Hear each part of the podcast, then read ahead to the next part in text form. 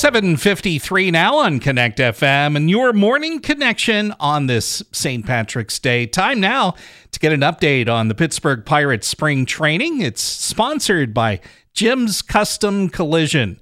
And for that update this morning, we get to check in with John Wehner once again. John, good morning.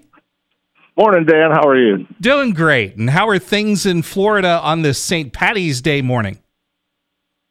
Yeah, I tell you, it's uh, a big day down here in in Bradenton. They they they know how to throw a party. It's like just about everywhere you go, you're going to see the green at the ballpark. We're playing in Bradenton today, and that's always fun. The Pirates will have their their green hats with the white P, and uh, I'm guessing green bases like they normally do. You'll see the green all throughout the ballpark and throughout this city. Sounds great. Sounds very festive, and we're looking forward to that. Hey, I, I know, John, the other day you mentioned, and I agree with you, that uh, wins and losses don't really matter dur- during spring training, but it's always great when you get a win over the New York Yankees, and the Buckos did that yesterday.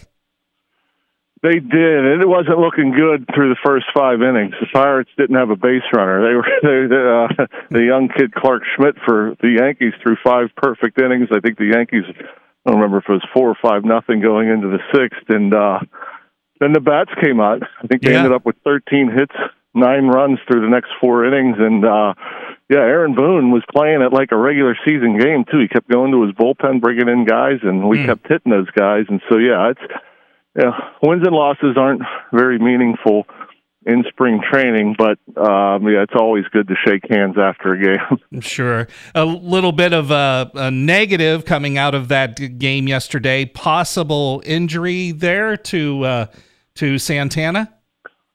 Yeah, Carlos Santana. I mean, there was a little pop up, and, and then he dropped it, and I, I don't know if he lost his footing or what, but uh, went down to the ground. He was able to scramble, grab the ball, and make the play.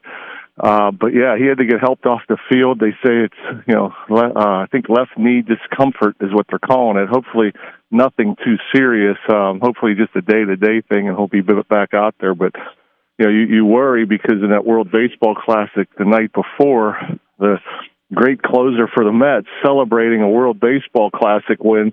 He blew out his knee. He he tore his patella tendon, which put him out for the rest of the year. Mm. So I'm I'm really hoping it's not something like that. Yeah, and we don't need uh, the injury bug to bite so close to uh, opening day. Less than two weeks to go now.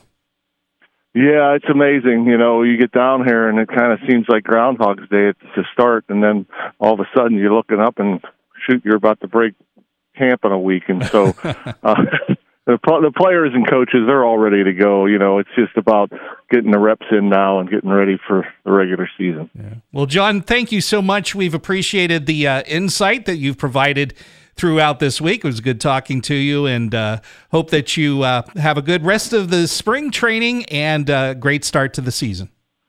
Thanks, Dan. Always good to talk to you folks, and yeah, hopefully uh, we'll we'll start the season hot and surprise some people. Now, that sounds like a good plan. We'll hear you down the road. All right, thanks, Dan. Take yep. care. Thank you. Bye bye.